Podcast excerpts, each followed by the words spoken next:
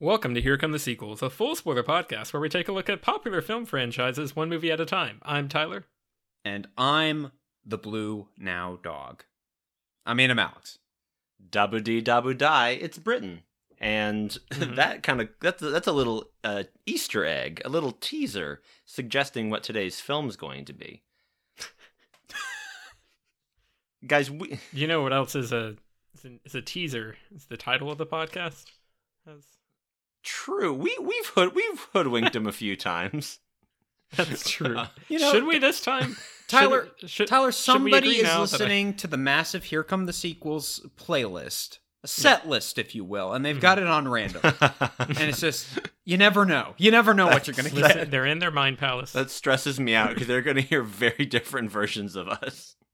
That's true. Why is why There's, is there's going to be several iterations of Uh, your audio quality, quality, may and- vary. and commentary quality. Mhm. Uh, yeah, we uh we're we're doing something a little different here on HCTS colon the road to 300. Um, Mhm. it all led to this. We decided to watch a movie. Were you guys okay? Real I- talk. were you guys intimidated to do this movie for the podcast? Because I did get a little bit intimidated. A little, and I still am. yeah, Um, same. we are I, i'll go ahead and, and say it we are talking i'll speak it into existence we are talking about three colors blue uh the first in the three colors trilogy which is something that we have always like joked about doing right. Uh just just diving in and seeing what happens because it, it's not a real franchise it's This not- is the loosest, most thin example of a franchise you could Yeah, think Thematic but- trilogy of films. as as we've always said, there are three of them, and that is what counts. And, and- unless it's the case of Dune, in which case it's Sure. Dune, uh, or Game of Thrones, in which case. Yeah, I mean, we, we broke we we technically broke the rules long ago. I think at, at one point we did say it has to be all American release or something like did we that. really? wow. Yeah. Yeah. Well, Mm, well, here I would we also Here we say are. that this movie ha- we've officially run out. Of I believe ideas. this trilogy does have recurring characters across the films. Like I believe that some of the protagonists of the next film are make like small appearances in this one, Oh, which okay. is more than the Cornetto That's cute. trilogy has, and we've also talked about Sure. doing Yeah. that. So, but we feel I'm, I feel at least less intimidated talking about Edgar Wright's movies than I do about Yeah. Kieslowski's. Well, the Cornetto There- trilogy. there's a is- lot. There's a lot to to kind of break apart in those Very movies, true. though. Very true. but those are those are ultimately there's there's a lot of humor there, Yeah. and this is a very. What are you talking about? I was Dramatic. laughing. I was laughing I- through the whole thing. I did say I believe three colors white, which we'll do next week. Mhm. I think it's the second one. Uh, is I think part comedy or or like a drama comedy. So Okay. we'll uh, see how that goes.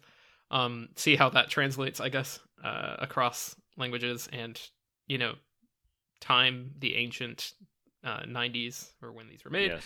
Look, Uh, guys, I just after we got through Eternals, which is just like this wonderful, really ambitious work of art. I Mhm. just, you know, we gotta, we gotta jump on this, man. We gotta really experiment out Yeah. here. Well, I, well, I think we also. I thought you were going to go the other direction and say we needed something more like accessible.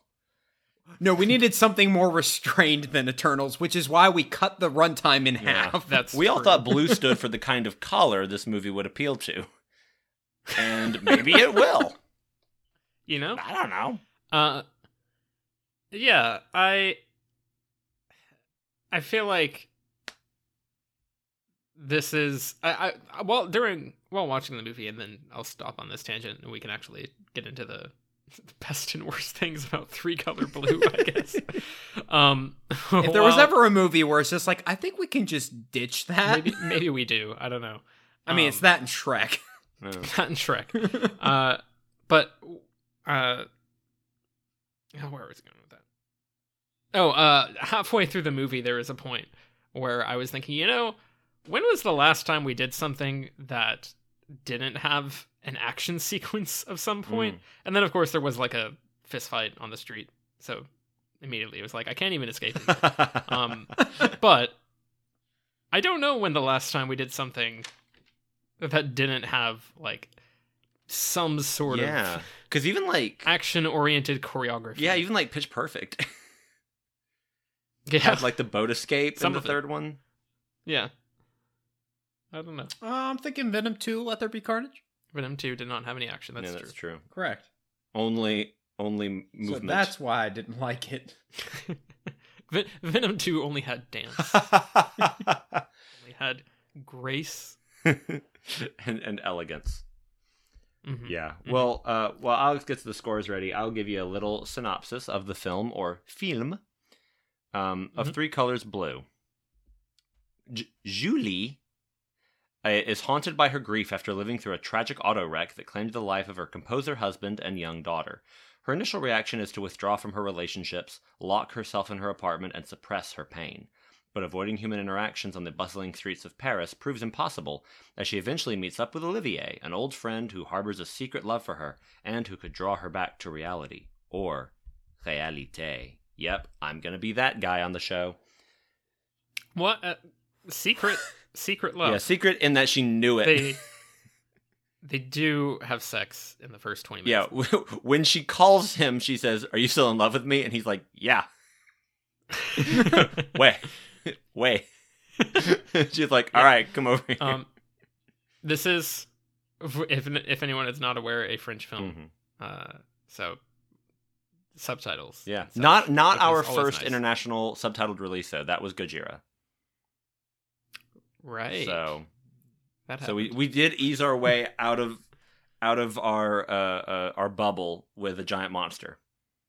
Mhm. Well, I mean, also, I mean, Eternals is an American release, but half of that movie is subtitles as well. Yeah, it's a lot of good good bit of Okay, then. subtitles in there. I like when movies use subtitles because I have them on regardless. Also- Yeah. Also, uh, Godfather. Oh, sure, yeah, Marlon Brando Yeah. titles. Isn't Godfather Part Two like half in Italian, or if not more? It actually might be. I was thinking of that as like the last time we tried to do something like this, we did uh, the Man with No Name trilogy and the Godfather trilogy, Gotcha. uh, which I believe was in the Brittonless Mhm, years mhm. when we were wandering the Wandering the, The waste. deserts. yes. Um, we were doing the the whatever it's called, the worm dance or whatever it is in Dune. Sand dance. It's not hard. there you go. Or sand, oh yeah, because that's walk. so that's so Sandwalk, much yes. that's so much more serious. they were sand walking. It was not Venom two. Alex, what? or tell us things about this movie. Uh, sure. So, Three Colors Blue, the start of the epic uh, franchise from, um, I guess uh, 1993 is the original release, and I I don't know if that's in America or if that's just kind of worldwide. I don't know. Um, directed by Krzysztof uh, Kieslowski. Britton, I get Yeah, that right? Okay. Uh, the spelling on that is much more complicated than it needs to be. Uh, Mhm. but Well, we'll it's- blame we'll blame me for that one. We'll Alex- blame I'm not going to blame Poland for the way that they spell things. the Polish people Yes! to task for their spellings. You know what? My Well- name's four letters. Well, I mean, that's not true. I, your full your It is full name has of your probably about the same number. I'm gonna. It's fine. It's fine. Everything's Yeah. fine. Blue has a 98% critic score on Rotten Tomatoes and a 93% audience score. Huh. I was genuinely surprised by the audience Yeah. score. I figured it would be a bit more polarizing. For sure, Mm. that's awesome. But All all two reviews. um I would like to start with best things and worst things. Um just because I I don't have a whole lot to say. Um sure. I think the movie I, uh, coming into this, I, I mean, I, I think I, I can speak at least for myself and Tyler Britton. I don't know what your familiarity familiarity is um with uh this set of movies. I mean, I, I you haven't seen it. no, no, I've heard about them, Nope. but I haven't actually seen them. Yeah. So basically, I understood French cinema, three movies, they're thematically linked. Yeah.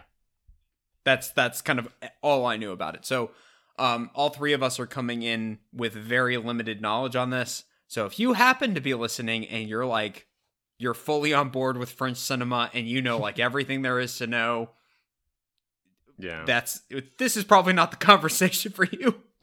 Um that being said, I did really like the movie. Um the you know 95 minute runtime was was a nice uh reprieve from a lot of the longer films that we've had to watch. Um but I was kind of worried going into this that it was just going to be a weird surrealist art house I don't actually know what's happening kind of movie. Um, and it would be the type of thing where you have to look online for an explanation as to what's going on. And I'm sure, you know, Britton, I know you've done at least a little bit of research on thematically um what's going on. Uh but in terms of just basic plot and character, I understood what was happening. It was very simplistic on that level. I thought it was very effective and it had just enough plot to keep me hooked, but it didn't have so much that it got in the way of the moodiness of it. Yeah. And just, you know, we're, you know, it's just kind of a character piece where with Juliette Binoche's character just kind of wandering around in grief. Mhm. And I really just like that final line where it's, it's simplistic, but it's not too simplistic. Um, if that makes any sense. And for worse things, I honestly don't really have anything at this point. Maybe I'll come up with something, but I it's it's hard to really it's it's hard to really pick apart a movie like this because it's Yeah. just it it just kind of works. I don't know.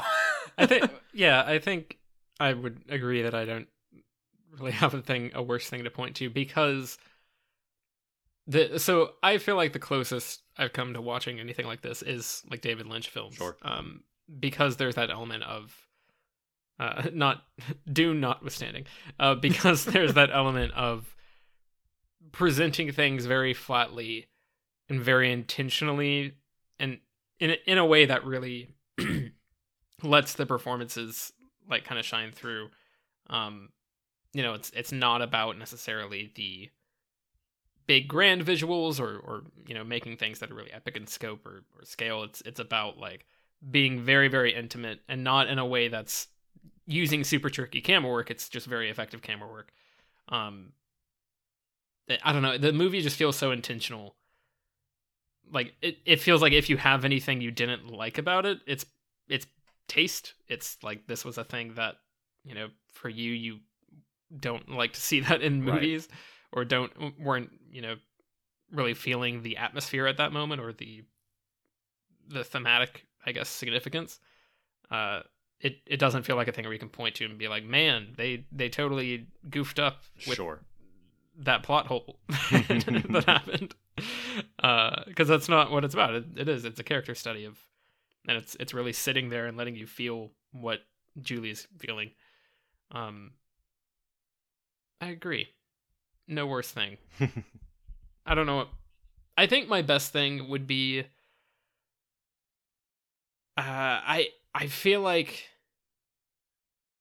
the way the movie weaves in the score uh and the the idea being that her uh dead husband was in the midst of composing the score and she was always helping him if not outright writing pieces of the all the, the music he was composing she was taking tons of notes on and like making corrections for him um and she he had this big final piece that's supposed to be for the unification of of Europe uh, and that was supposed to be like a, a huge thing that they got him for, and that that was like a big deal that he was doing that. Uh, and the fact that she is like, nope, I'm throwing that away, tying that in with how she's saying basically being close to anybody is terrible, and I hate it, and I'm never gonna have another close relationship again because I got so I have so much trauma that I am just completely ignoring from this accident that happened that that killed my family. Um, and so that be those two parallel things of like the what she's feeling and what she's going through tying in with uh that score being unfinished and her refusing to complete it and and the way that the theme keeps playing throughout whenever she's thinking about like do I go through with getting closer to somebody? Do I break my kind of isolated bubble and actually reach out to somebody and uh try to reconnect with society in some way? Like that i think is really effective and really interesting of like there's this huge grand scale thing of the idea of the unification of of a, a region of, of a bunch of peoples coming together for like a common good and that being reflected in the in the score and how that parallels the journey she's going on individually just as a person living in society like that's that's super brilliant and immediately is what kind of stood out to me there's a few scenes where she's like thinking over a decision and the screen will just go black and play the score Yeah, yeah.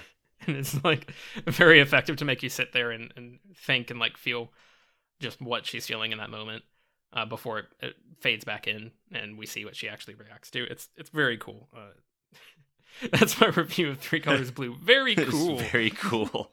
Whoa, what a good film! no, but it, it generally is beautiful. Yeah. It's it's really brilliant in the way it does that. Yeah, I was I was reading the IMDb trivia, and they were talking about how Kieslowski has said that those fade outs with the score were because for time isn't actually passing that much, but for her, time is standing still because she's like being brought back to those moments, and the music underscores all that. It's really it's really smart. Yeah, I am. Um, is that is that all yours, Tyler? Yep. Yeah, I, I I know that I'm the one on the podcast who talks about like watching international movies and everything. Um, I still get like intimidated talking about them sometimes because I think one of the things about talking about movies is that everybody's afraid of not sounding as smart as the Sure. the other the people that they read or listen to. And like we're all I, I don't know i certainly get afraid of like oh I, I don't i don't think i caught that on my own. Like am i missing something? Am i oh my goodness.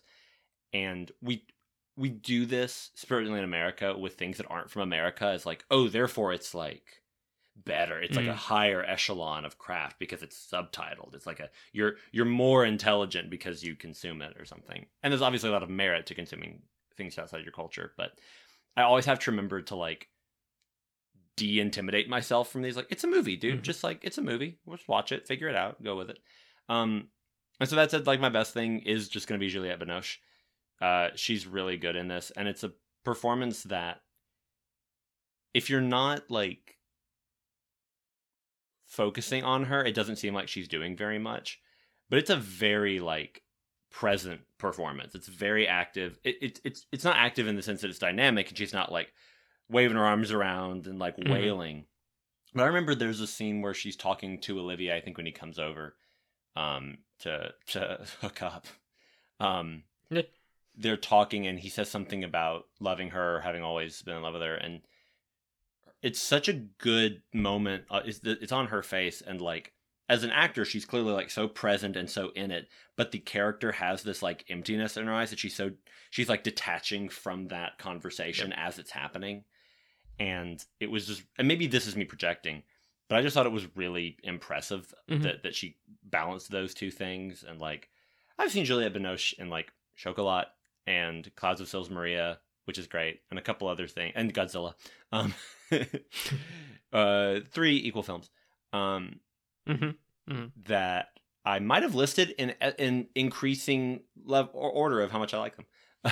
but it was nice to see one of her like this is one of the classic Juliette Binoche performances, one of her her big movies, and I thought she just like really sold it. And the, like I said, these are the kind of performances I think that can feel easy because you just have to like look sad and not do much, Yeah. not quote unquote do much but she's always on it and she's always in it and it's just it's just really great great acting mm, as far as the worst thing there were these baby mice that like kind of grossed me out mostly because at first i was like are those real like i don't think this movie is going to have animatronics like yeah. but then i went oh no those are like real baby mice and then i was like that's very french to me that sure. this has real baby mice. And I, maybe i wasn't grossed out so much as i was just concerned for them. That like are they are what did what happened after they cut the film? Like are they did they just go okay and then walk away? Yeah, comme d'habitude and leave? Like i don't know. Yeah, That was an interesting sequence.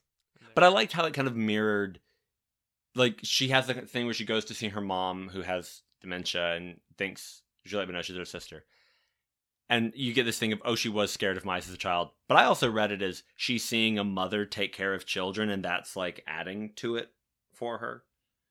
Yeah. Um, Mm. that she has all. And there's like similarly, there's all these sequences of her like going swimming, and then the time she has to like I gotta get out of here and leave is when all the kids come in to swim, who are wearing white and Right. red swimsuits. Just pointing it out. Mm. Um, but yeah, I thought that was uh, I thought that was interesting. I even like the scene. I think it's right before that where she's um her uh friend from across the hall who was almost kicked out of the Yeah. apartment building because she uh she uh solicits men. yeah, I have a Um, question about that, but continue. Yeah. but uh and she works at a strip club um uh there's just a very human interaction where uh, Juliette Binoche is like I'm I'm scared to go back to my apartment because there's rats there um or like I, I maybe this is after she sent the cat in to take them out Right. um and she's like I can't I can't go back there and her friend is just like give me the key I will go take care of it for you like that just Yeah. felt like a very normal human interaction that I feel like we just don't get in just normal three act structure type films. Um, Yes. it's just hard. Sometimes it's hard when you know you. A lot of times you just, it's particularly for blockbusters, you have to stick so much to just the normal formula. You can't. It's hard to squeeze in human moments like Yeah. that. And even if I, I could see like if this was being made in the the at least the American studio system, people would be going, "Why do we? Why is this whole subplot with rats and whatnot? Cut right, it." right. You and and even uh, on that same note, the um the homeless man with his recorder, um, Yeah. that Mhm. interaction is really lovely, and also the best I've ever heard a recorder sound.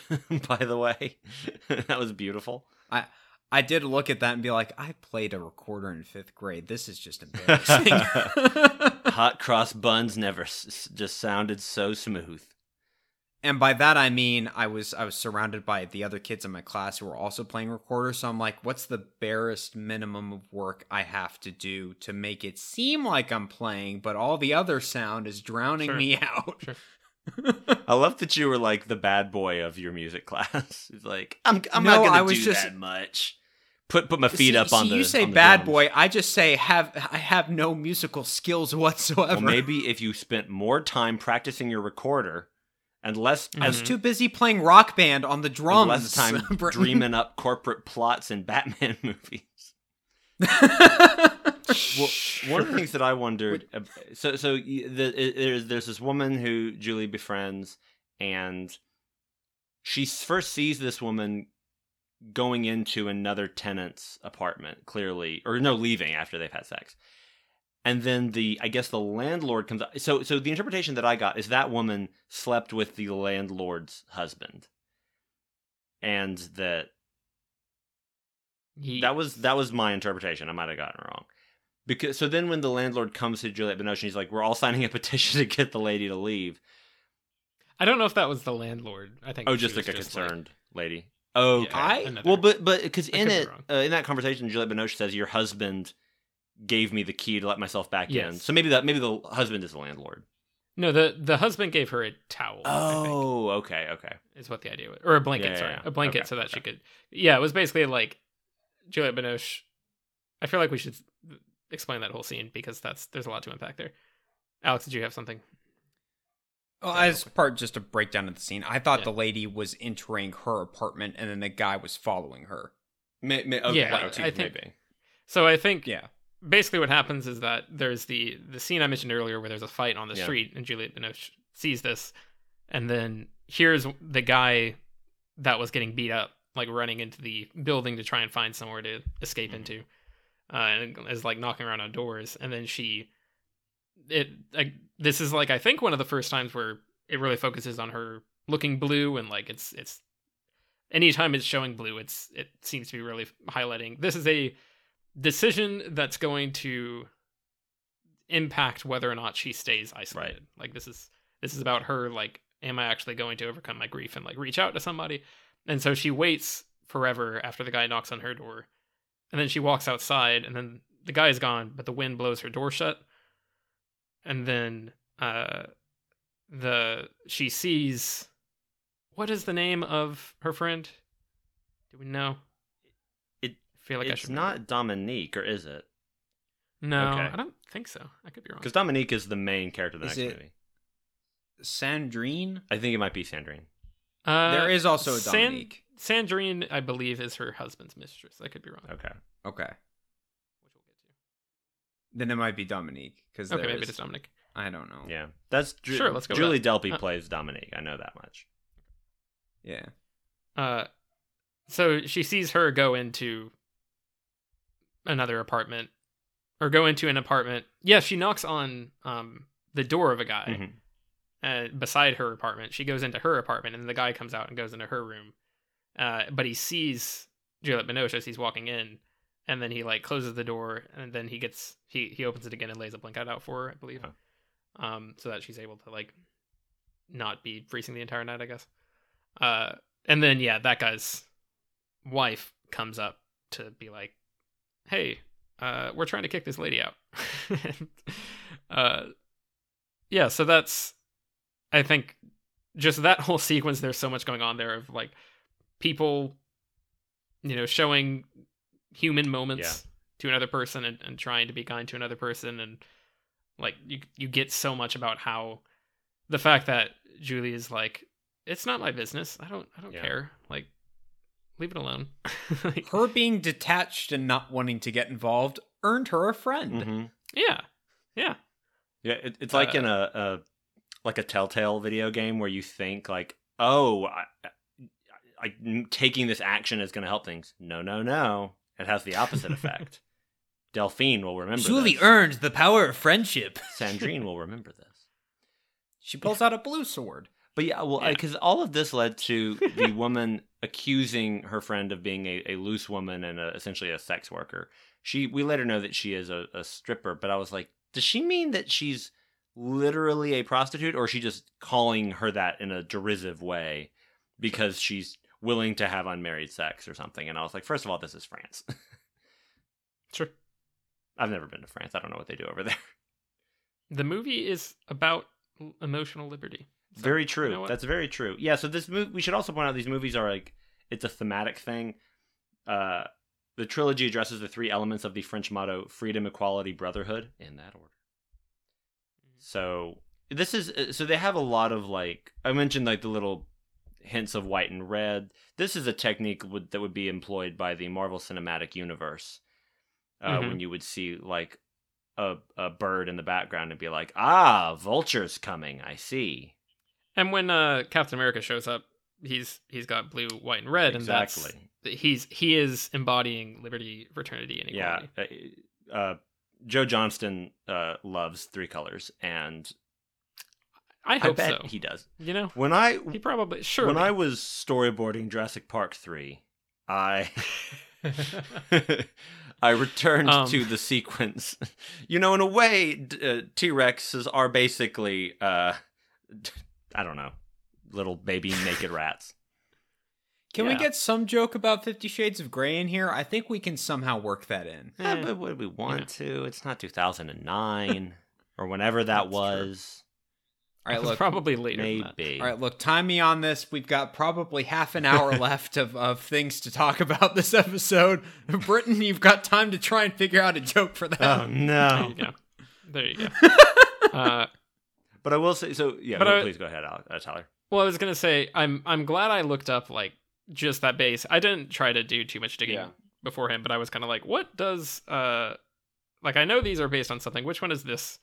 And apparent the director's uh description or idea was that it's based on emotional lib- liberty, not so much societal Yeah. or um political Mhm, mhm. liberty. Like it's about like being emotionally free, which I think gave me. I'm glad I read that because I think it gave me an interesting feeling for it, especially early on, where it's not just like grief. It's it's also she is trying to be totally separate and therefore be in control of like right. have total freedom over her emotions by being separated from Right. everybody and then that and that i think also speaks to the like the light fixture she has Yeah. it's kind of a recurring symbol uh where it's it's blue obviously and she's very protective of it when uh, her friend comes in for the first time not knowing that she's going to be her friend uh and, and just starts wandering around her apartment she uh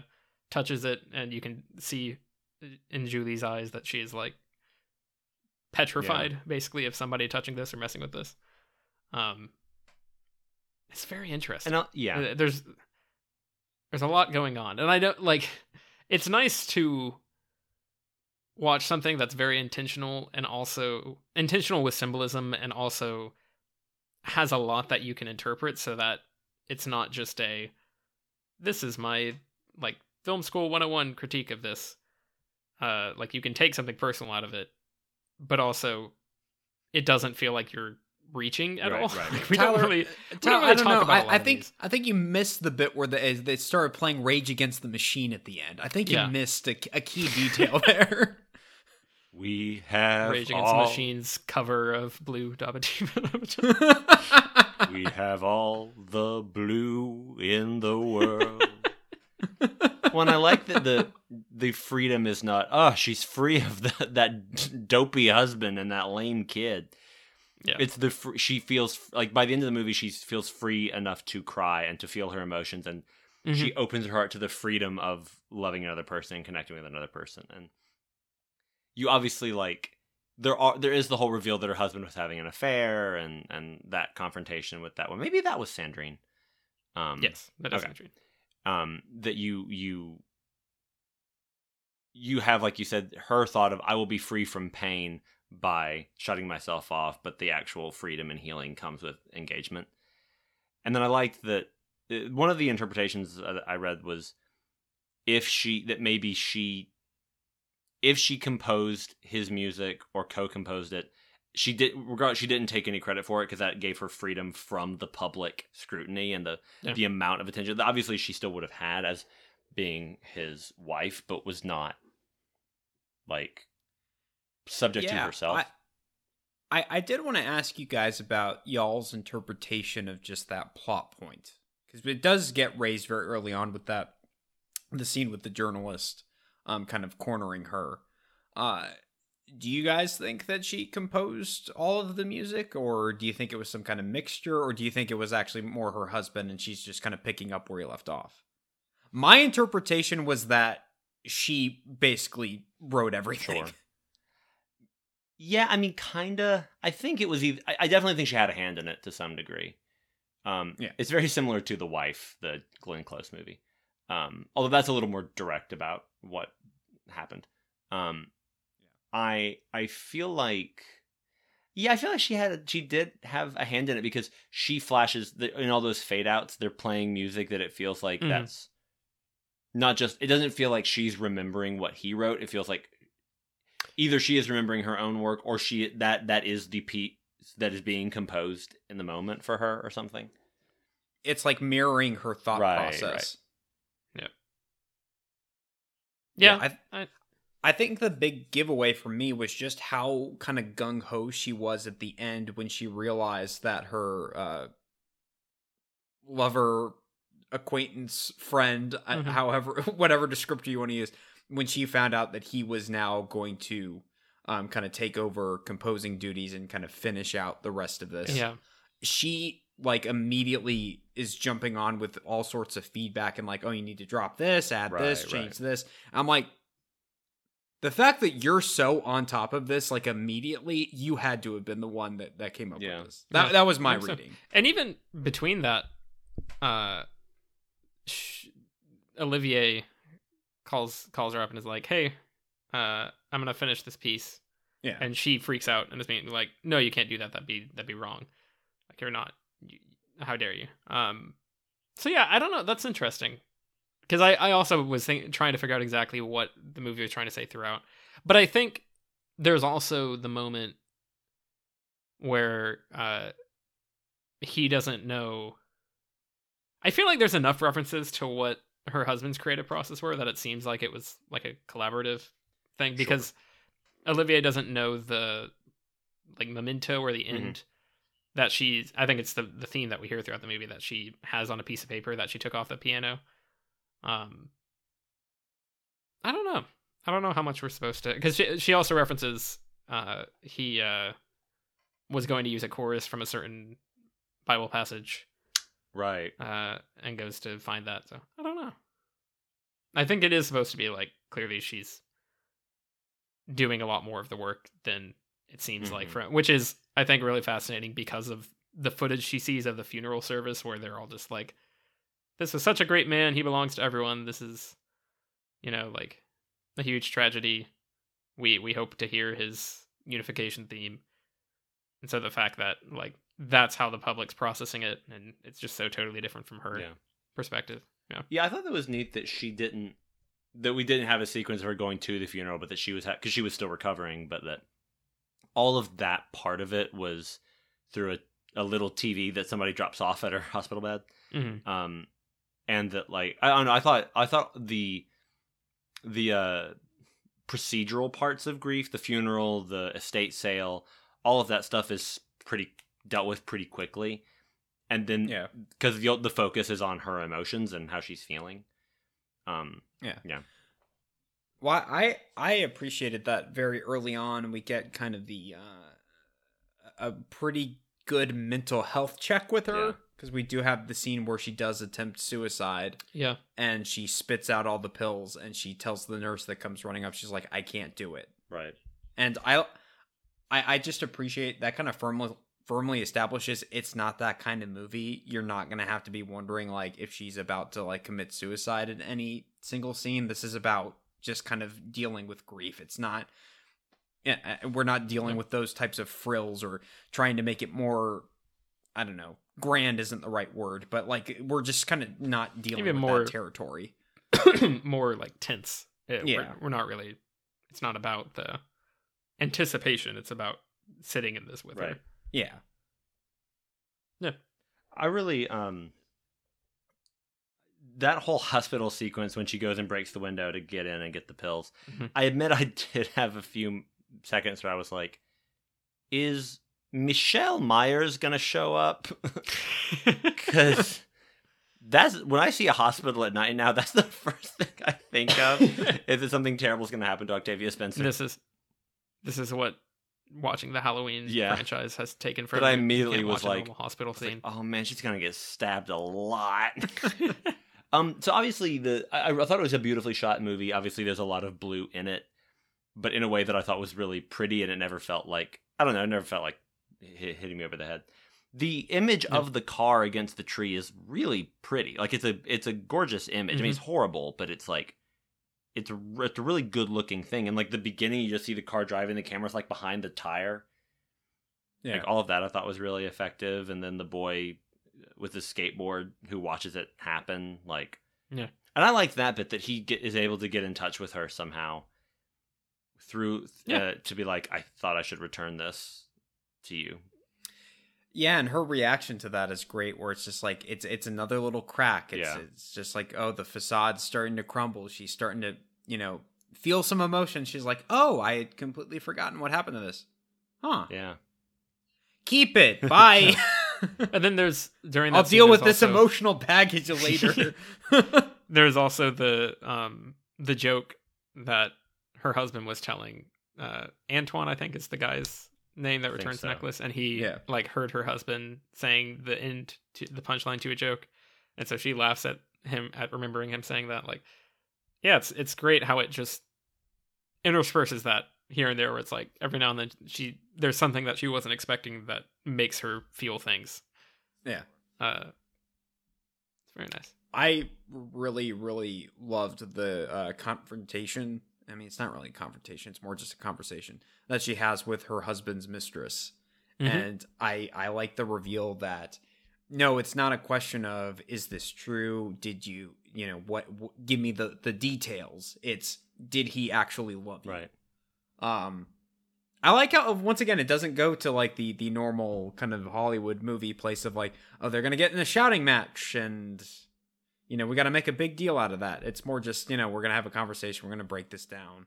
Um, and then that leads to her leaving the mistress her house at the end, and that was just it was it was lovely. I was like I. I'm, I, I should be confused as to what's going on. Why am I feeling things for this movie? Yeah. I should not know what's happening. I need an 18 year old on YouTube to explain to me what's going on in three colors. Three blue. colors blue. Ending explained? Question mark? Question mark? Question and it's like a guy with uh, a lot of hair on the top of his head and very little of it on the sides, like looking up with his hand on his It's, chin. it's red arrow with a circle around the cross necklace, right? yeah, Yeah. yeah. I did like that that ending montage of all the characters over the chorus set to the and they're singing the "Love Is Blind" or not? No, Love Is Blind. Um, "Love Is Not." What is it? Love, love, is, love is patient. Love is kind. Oh, That's lo- it. love Yeah. hurts. Love hurts. Yeah. They're suddenly playing the, the song "Love Hurts." I do I do now want to try various other songs over that end credits. Yes. Uh. Tyler, Tyler, you've already mastered this art with your use of Sh- Sheryl Crow. I'm sure you'll find something. I mean, my first thought was hurt. um, this movie's just full of just wonderful small details that that just they're just very unique. Like just the fact that her mom's in this nursing home and she doesn't she's very confused. Clearly she's got, you know, Alzheimer's or some sort of uh uh memory issue.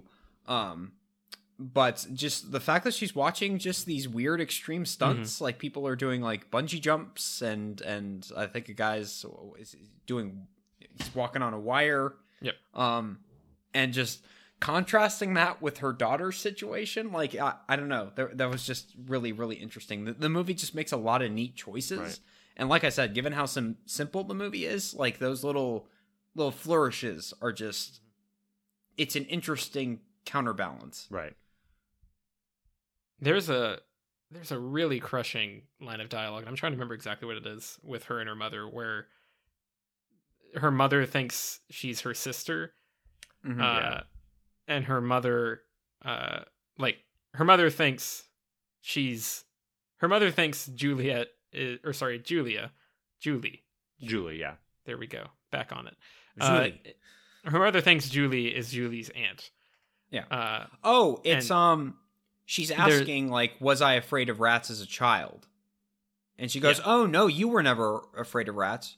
Julie was horrified of Yeah. them." yeah. And the the expression on Juliette Binoche's face is perfect.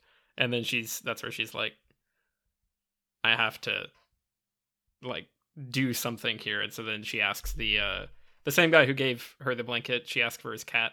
Mm. Uh, and that guy is also immediately like, "All right, let's go sleep together." And she's like, "No, no, I just cat. That's all I want. I just need your cat." Uh, and then that's where that's what leads to her uh, getting her friend to clean up after the cat uh, Right. theoretically eats the mice. I also like the bit where he's like, "Here's my cat. The cat doesn't like you," and I was like, "That cat does not like you, Julie. I could tell. This cat is not having a good time." yeah, Got some mice out of it. that's true. What, um, what is the most similar movie to this we've done on the podcast? Good question. I, I guess the question is in in what way? Are we talking just like filmmaking style? Are we talking I- pacing? Are we talking theme? Yeah, you know, I mean, whatever. Days of Future Past is what I'm gonna say. yes, I'm sure there's some way I could really, it's it's about it's about grief and emotion. And a blue lady's in it. And a blue lady. Professor X is dealing with a lot of grief in that That's movie. true. There His we go. arc is about overcoming grief. Yeah. There we go. Okay, done. Basically the same. X Men: Days of Future Past. Um, weirdly, my first thought when you asked that is Godfather Part Three. okay, I haven't seen it. because that's that's focusing. Maybe that's just because it, it also is like a female protagonist Okay. who's like going through some stuff. Um, and obviously is a lot more somber. And, Like dating her cousin. sure. Uh, I don't remember a whole lot about Godfather Part Three. I'll be honest, but I do remember the feeling it gave me, which was like, I think it was trying to give the kind of feeling that this movie gives. Uh, might be a good way to put it. But yeah, I don't know. Um, I don't know that we've done anything else that's this quiet and reflective, and I mean, maybe like Thor Ragnarok. It does. I I hate that all we can. The frame of reference we're using for this are all these uh varying ranges of quality, but but nothing kind of on the level of of craft right. this movie has. I mean, uh, th- like the first Godfather, Yeah, yeah. obviously is, is and, and Godfather Part Two both are very good, but they, that's a totally different vibe, and it's about like characters, and there's there's some action involved there. It's it's seventies action. It's not modern action, Right. but there is some some sequences there that are intense, and, and it's about like rival gangs and things like that's it's a lot more violent where this Sure. is just a person like you said, the only thing we see is that car that car wreck, uh, and then some some fist fighting on a street. But for the most part, it's it's not about. I mean, there is like the only the only real violent harm that's done to anybody is self harm, uh, from Julie. Like there's the the part where she's like bashing her her fist against a wall, um, or dragging it against a, a rocky wall and blooding her knuckles, um, Yeah. or stuff like that. But Which apparently yeah, was it's- it's real. just- Apparently they were go- Oh, yeah, they were gonna get a prosthetic hand, I guess, or like a, a covering or something. And I can't remember why it didn't happen. I think Binoche was just like, ah, let's just do this, and just like went for it. Well, yeah, acting. A young Leonardo DiCaprio walked on set and he's like, I dare you. or he saw the movie and was like, "All right, you've set the bar." this is acting. I'm going to make an accident one day. Yeah, um, after they he sent the dailies of Django to Juliette Binoche with a with a letter that just said "Your move." and then she was in Godzilla. Yeah. Yeah. um, I honestly think the closest that we've gotten to this is the original Rocky. Now that I'm looking at Interesting. that That's a good point. That's a good call. Um, and obviously that movie's a lot more structured. It's a lot more about the plot and the build up to the fight, Yeah. and then we have a very kind of cathartic climax. Um, so in that way, it's more conventional. Yep. But it's very much a character study, and it's very much built in those kind of small details, the smaller moments, the eccentricities of the characters. Um, yeah, I think that's probably the closest we've gotten. I think from an in terms of reach, maybe not grasp. I think Joker could you could probably put in that same camp. Sure, Joker's try. Yeah, and that's what's and that's what matters. Everyone I'm just glad made a that everyone made a movie. They got some fresh Yeah. air. That's that's how they sell Joaquin Phoenix on joining a movie. They're like, it'll give you some fresh air. get get some you know, go, go you know just like hey man have some fun have some fun Get out your there energy out. Uh, That's my new way. Every time I talk about a movie I don't like, I'm like, but you know what? Everybody got some fresh air.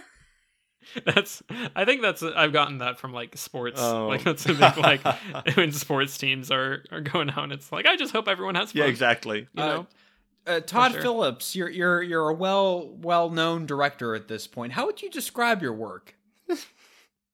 Fresh air. it's a breath Everybody gets out there and literally I just, but you know, I'm, who it's just set. great that all the Jokers got involved. That's really what it is. They're all winners when it comes down to it. yeah Oh my lord, that's with the funny. oscars to do that I mean, the the best actor uh, award this year jeff goldblum comes out and just it's a tie because you all had fun, and that's what matters. Did didn't you have fun making the tragedy of Macbeth, Denzel?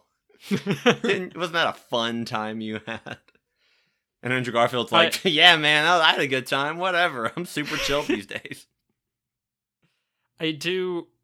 It does make me think about because again, we we can't we we have we don't have the language to talk about this movie Yeah. the way it's supposed the way it deserves to be talked Sure. about. So it's never going to talk about it like uh crappy blockbusters. Uh, yeah, we're gonna talk that's our- about it in the same vein as oh I don't know Terminator Three: Yeah, that's Rise our- of the Machines. that's our frame of reference. Um, it it does it does make me think like a I think there is genuinely something really interesting that could be done as a response to this because it is red, white, and blue, and that's like also the American colors.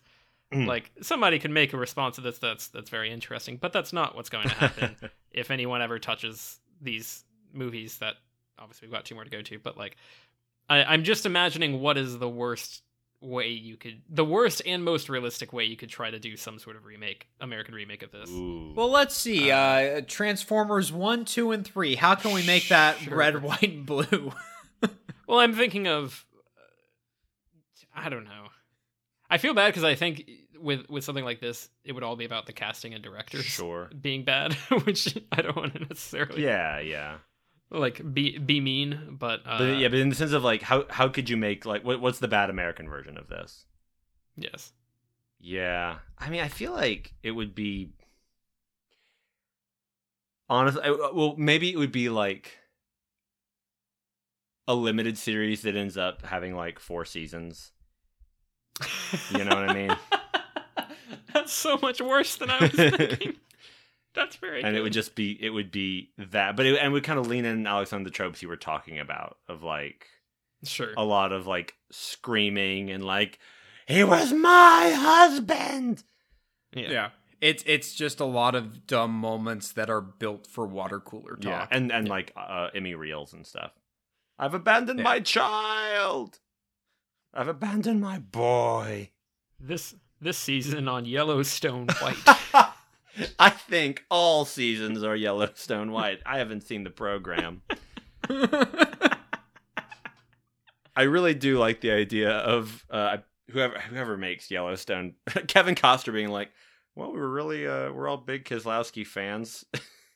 my my co-star Luke Grimes and I like to sit around and dis- this, is, this is really a love letter to the fans. Uh, that's what we think of when we're making this. the, all the co- the On the set of coloristas Man of out there. Steel, uh, Kevin Costner wouldn't shut up about Kieslowski, Well- and Snyder was just like, "What are you talking about? Well, well, you know, Shoot the, the, scene." well, you know, he made red, blue, and white, but he never got to make the other colors, and so I felt by making Yellowstone, we're sort of completing the work that he began. Uh, this is the secret that we've revealed. Yellowstone is the American remake of three colors: blue, blue, white, and red. go, Uh, you- Yellowstone is also the series we'll actually talk about after this franchise, so you can you can all look forward to that. Guys, should we start a Yellowstone I think I think that would be. It would call it Mellowstone. No, that would sounds like that sounds like drugs. That sounds like drugs. We can't do that one. Ooh, ooh, I- fellow fellow stones. Fellow Stone. Okay. Britton, you say you're intimidated by French cinema. I'm less intimidated by that than starting a Yellowstone podcast. Oh, I want to do I this. I'm. I have into that. also not watched the program. I have watched like two episodes. I mean, you are someone's parent, so therefore you are the one who should be watching it.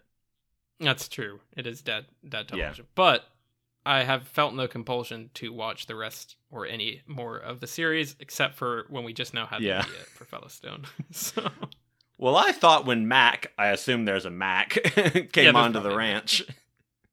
all right. Isn't all the right, prequel hold on. series called 1883? Yes, Yeah, there yeah. is. That's Does that true. mean they have to change the name of the show every time the year changes?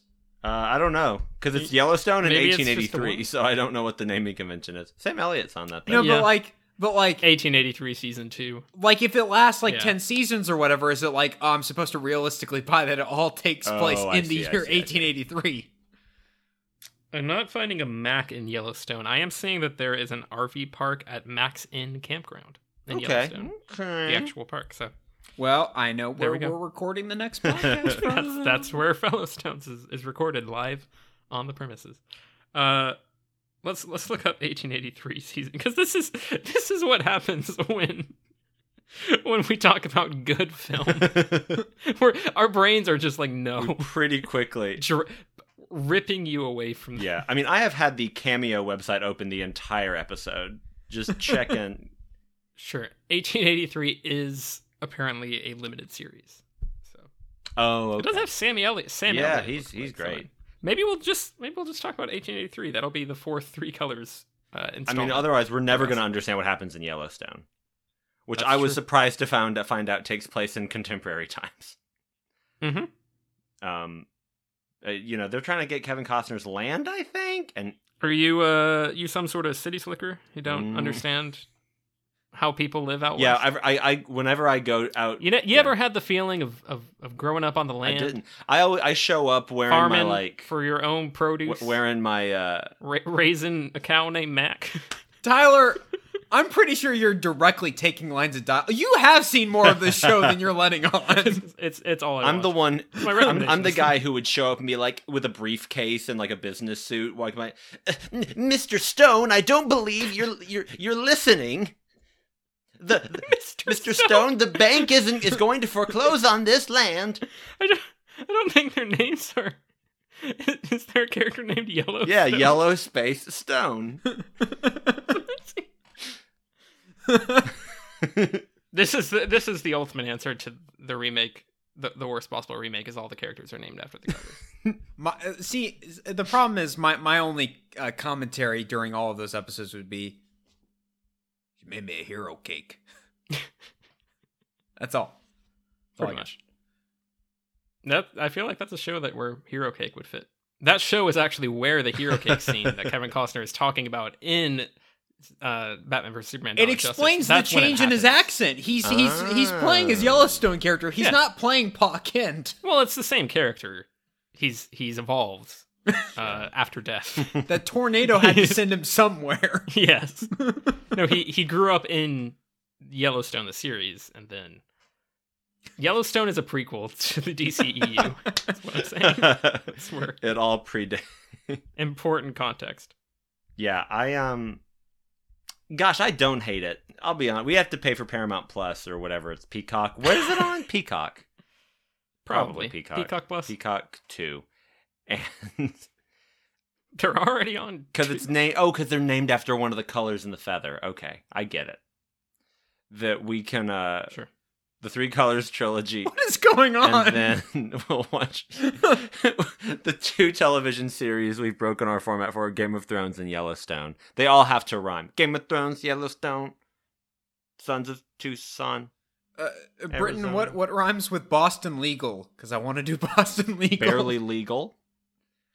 Um, That's is that a show? I don't know. Uh, Boston Legal. American, American Eagle, Eagle. will review clothes. All right, now we've got our red, right, white, and blue coming in. Oh, there you I would go. like- There we go. I would like to start a podcast where we review clothes. it's all visual or it's all and we're like, We're, we don't attach any images. and we give very spare. We're very like, I like the cut, and we never.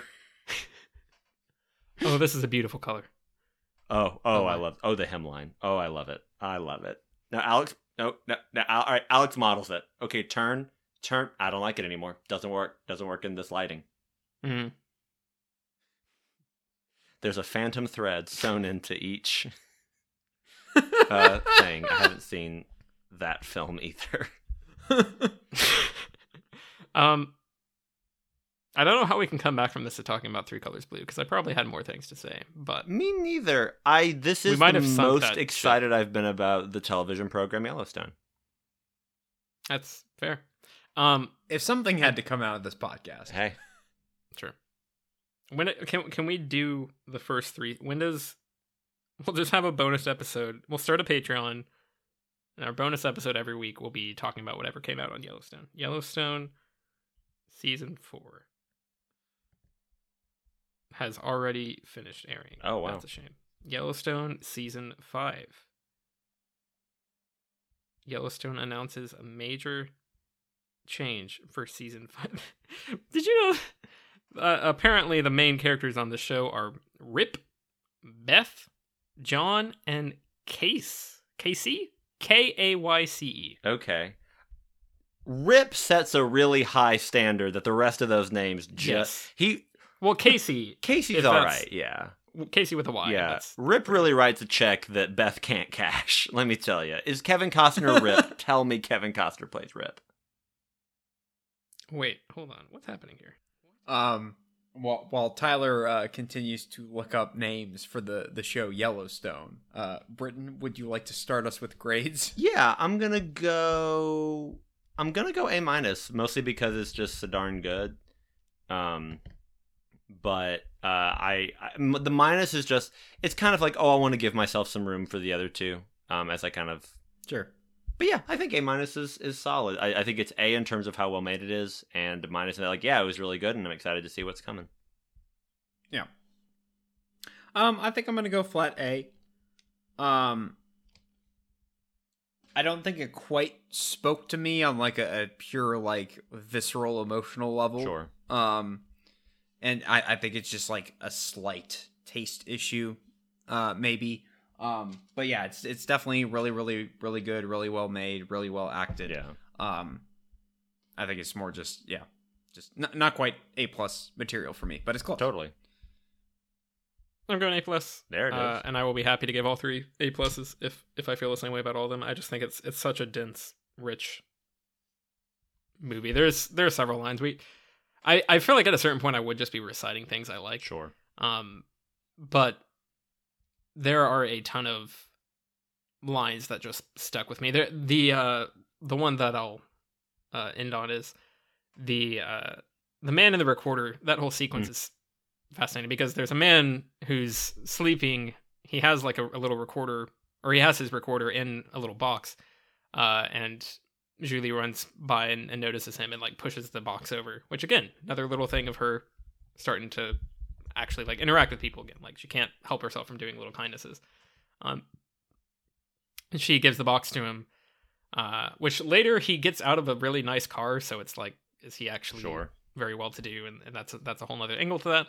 Um, I didn't even know what to make of that necessarily, but when when she's like, "Hey, have a recorder," uh, he's like, "Well, you know, everyone's got to have something or got to hold on to something." Yeah. Uh, I, I don't know why I said that with like a southern accent. as Well. if I as if that's I could knew what he said. Uh, actually, Look, Tyler, everything Uh. you've said for the past like minute, minute and a half could easily apply to an episode of Yellowstone. I thought you were gonna say was actually in a southern accent and talking about Yellowstone just transitioned me. Um, but yeah, I that was a line that just sat with me because I mean it's not even a line where I necessarily have any commentary on it or things to think about further. It's just like, man, that's that's a line that's gonna pop up in my brain. Um, and there's a lot of that. I I think it's a really beautiful movie, and I really enjoyed it, and I hope the other two are similar. And I'm excited to see if they're see how they kind of vary on this idea and, and how he brings the, these concepts forward. So, totally. Totally.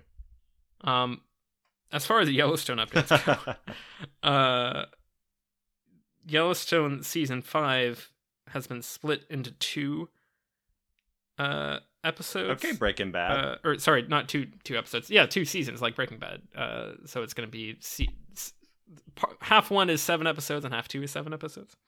But also, there's a spin-off of 1883 called 1932. That's a thing. Good. Also, Maybe it could. also, and this is not what you think it is, but I got very excited when I read it, hoping it was. There's a another show called Six Six Six Six, uh, which is apparently a reference to a to a ranch. Okay. The the four sixes. Uh, is like a I, I Okay. I'm reading this off of like I'm actually reading this off of CountryLiving.com. okay, never mind. I thought this was like Kotaku. Like. Slate, yeah. Um, but uh, the uh, this this show is about a ranch, and I was really excited, thinking they were going to set a Yellowstone series for millennia in the future. See what that looks like. I'm his great, great, Yellowstone great, great, etc. Grand Rip, and I'm here to. Grand, grand ranch. And we got to protect our cyber ranch from all from the from the evil mercatoids. And they're coming mm-hmm. after us. Hey, can you download me a horse? I gotta ride out there and. They're literally just stormtroopers with cowboy hats. Correct. Correct. I love it. Um, I don't have a recommendation this week, so I didn't watch anything. Like, I mean, I watched TV, but like a, a new movie. Do either of you have something to recommend? I have something to replace my recommendation, but if either of you do, please. the only like new thing I watched, and I, I don't even know if I consider this a recommendation. I watched Pineapple Express. Um, Well, there you go. I was just tr- trying to look for something that was fairly uh, low maintenance. Sure. Uh, so I just watched a dumb Seth Rogen comedy. Um, I think this is the end is far superior, and I would just take that if I need funny Seth Rogen shenanigans. So. There you go. Uh, last week I said I was reading through the Walking Dead comic, and also uh, that I was gonna I was looking forward to Elden Ring coming out, and I've not finished either of those things at the time of the recording. Uh, mostly because Elden Ring interrupted. I, w- I, I am really enjoying the Walking Dead comic, and I, I'm excited to finish it, but I want to hold off on being like full recommendation until I know exactly how it ends, uh, and then I'll I'll gush about it some. Elden Ring, I'll, I'll go ahead and say is amazing, and I enjoy it a lot. And it is the uh, coming from a series of games or a lineage of games that I already knew I enjoyed quite a bit, so I'm not too surprised. But I uh, am am fully on board with it, and I would recommend it if. Uh, it's hard to say like, oh, if you're thinking about you know diving into it, then you should, but because it is sixty dollars. Sure. uh, it is uh definitely worth experiencing. Look up some YouTube, some YouTube of it, if if you you Yeah. feel like you might like it. I'm I, I'm really glad that you like that. I I know you were you've been hyped for that for a long time. Mhm. Um, yeah, I've been I I got deep into a Walking Dead TV show. Well, because I was watch, I was I've been doing a slow, slow rewatch, and I was like, oh, I'm just about to Negan's entrance, and then I watched the first half, like the season six finale, and I was like, I can't stop at the cliffhanger, Right. and so I've I've watched like six episodes in a few days. Like it's just I'm just tearing through it. It's I Is that on season fourteen? I think so. I think what they ended up doing was kind of a similar thing where they're, they're splitting season twelve or thirteen into two parts. Oh, okay. Because they're in their they're in their final season right now, but a lot of this was COVID delay and stuff. Um, Right.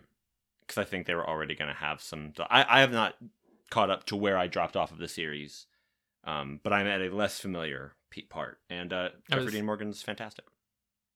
That's what I was thinking because uh, I stopped watching that show. I think during season seven. Okay, Uh, and it is wild to me to think that there might be as much Walking Dead content now Right. as there was, or like as much Walking Dead content that I have not watched. Yeah.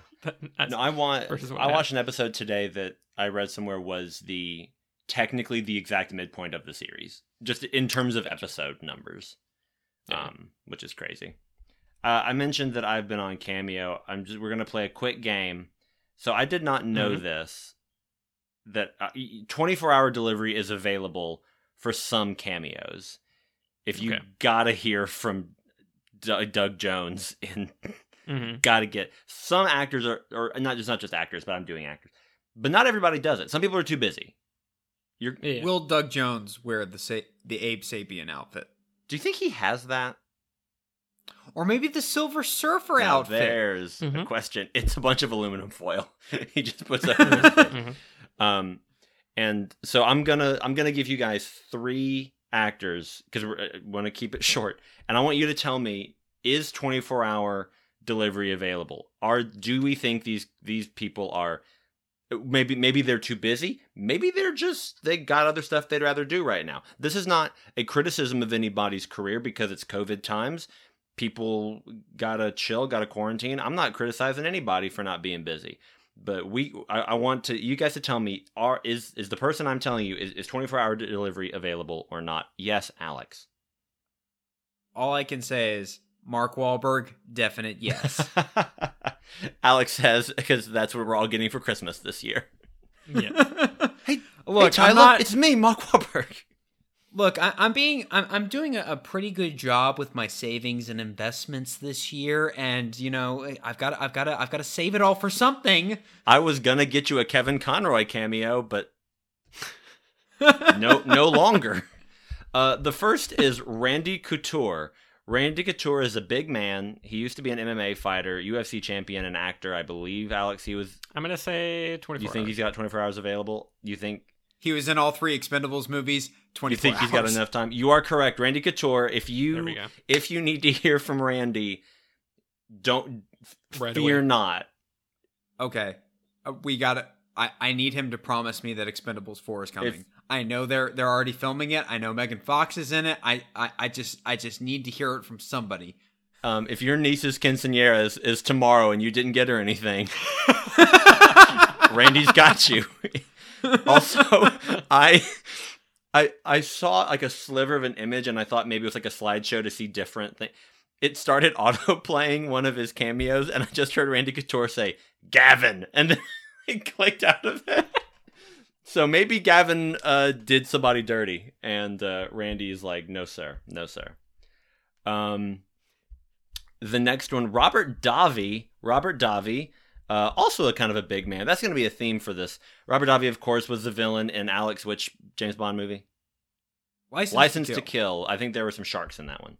Um, he also s- and a man named Sharky. and a man named Sharky. He was also in The Goonies and Die Hard and Predator 2.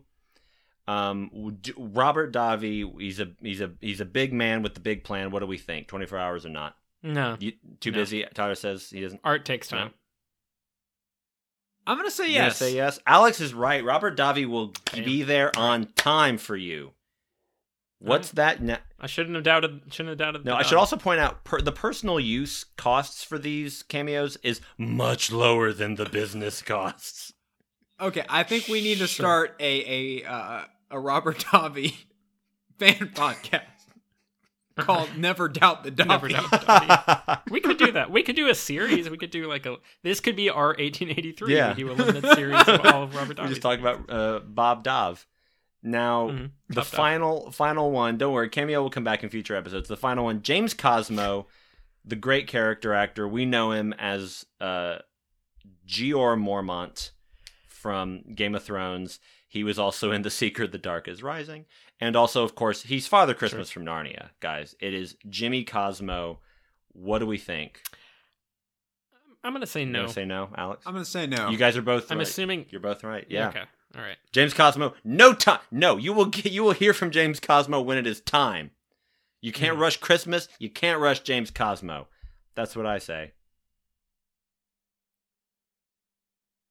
I would assume he is more. He's got more acting opportunities than the other two actors at this point in time. I mean, you know, he's he's he's a I don't know, he's a professional. And maybe he's maybe these are uh he he crafts these things. He gets the thing and Yeah, he's yeah. like, "Uh-oh. Yeah. Trevor is recovering from knee surgery. Well, I can't I can't just do this off the cuff." And then he cuz that's how Trevor got and his knee hurt. and then Yeah. yeah. he's sitting there. Do you think Yeah. he uh, made bank during Christmas? Do you think he? Oh, I hope he did. God, I wish I could scroll through all the. Oh, I can. Real quick, if Do we got we got any Santas? I'm looking, got some nice red glasses. If, if I join his fan club, I can unlock even more content. Okay. I think. Other people's cameos. I guess within Is that how it Cameo, you can also. That one's that's one for Valentine's Day. These are little It's a hashtags. fascinating uh, TikTok competitor right there. Yeah. Just put a bunch of cameos together and just like you scroll through Oh, and hey. see what actors have told the people. It's kind of fun. Okay, guys. As from what I can tell from my research, Randy Couture is indeed in Expendables 4. Does this mean if we get him at just the right place and just the right time on Cameo, with that 24 hour turnaround, we might be able to see some other people in the cameo? If he's- he- guys, I I gotta get this to Alex. Uh, sorry, Jet. and Jess is like into the back, like eating some like some I don't know chicken. we're look we're all watching it together. We've made it a big event for ourselves. With a big pat on the back. We're almost at 300 episodes. It's like let's give ourselves something. And then we're just watching randy couture talking giving us a message it's like sly sly i see you in the back. Come back. Okay, uh, 300 Zack Snyder not on cameo. I yet. had a hot minute where I thought, what if we got Zack Snyder to do a cameo for our for our uh, our show for the 300th episode? That would be a business expense, and that that would cost a lot more money. Sure. Yeah. if we if we did that could we also send him our batman v superman episode Oh, maybe Mhm. not. we can send him no we can send him that and uh, the justice league episode. so the character, so the character arc. Okay. yeah Mhm. how I came to love Zack Snyder. How I learned to stop worrying and love the bomb. Very truly. Yeah. Oh dear. Yeah. Um, yeah, I like Watchmen. Who cares? well, that was our that was our first cameo game. This is a lot of fun. I'm gonna have a lot of fun with this. I think, Ki- or I'll forget I about almost it. think we should make this a regularly recurring uh, We'll see. segment. yeah, There's only so much content to be mined. that's true You have to let it's like it's it's like farming. You got to let it breathe. for sure. Got to let the crops It may, rotate. it, this may not be a weekly a weekly deal. Oh boy, we're gonna we're gonna have a a new segment on our Yellowstone spinoff. It's gonna be called Tyler's Barn Corner, where he he he it's a it's an educational series where he teaches us the ropes on actually starting a farm. Um, hey guys, if you type in Zack Snyder, they just list a bunch of people, many of them with the last name Snyder. One of the people that comes up is HZH Tube Kids Fun. okay. Uh, I kind of don't need to learn what that is. Yeah, that's fair. I was gonna say a- underneath that, there's like a little sub headline. It's like at actual Zack Snyder. It's that's him. Hiding. That's Only for the fan. This one's for the fans. exactly. Um, if you're a fan of Here Come the Sequels, you can find us on herecomethesequels.blogspot.com. You can find us on Twitter at HCT Sequels. You can email us at herecomethesequels at gmail.com. We are on Spotify, uh, iTunes, whatever they call it. Uh, we're on all sorts of podcast delivery options. So check us out. You obviously have found us here somehow. Uh, so continue to find us in those places. Yeah, and thank you. Get in and thank you for visiting. Let yeah. us know what you think of Yellowstone season four. And thank you for uh, visiting the Criterion Channel's RSS feed, um, which is, I assume, where we are right now. um, what do you think? Say, tell wanna- tell us your thoughts on Yellowstone. We don't we don't need to hear your thoughts on Blue.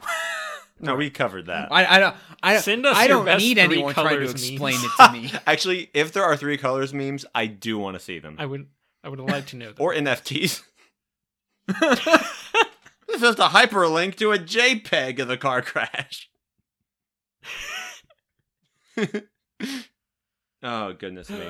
An NFT of the, the mouse with, with its baby mice from Three Colors. Look, uh, you everyone, you thought you were jumping onto the podcast to hear a discussion about Three Colors Blue. Instead, you got a wonderful discussion of the Here Come the Sequels investment plan for the next three to six years. it's all cameos and Cameos French and cinema NFTs. NFT. it's good stuff. Totally.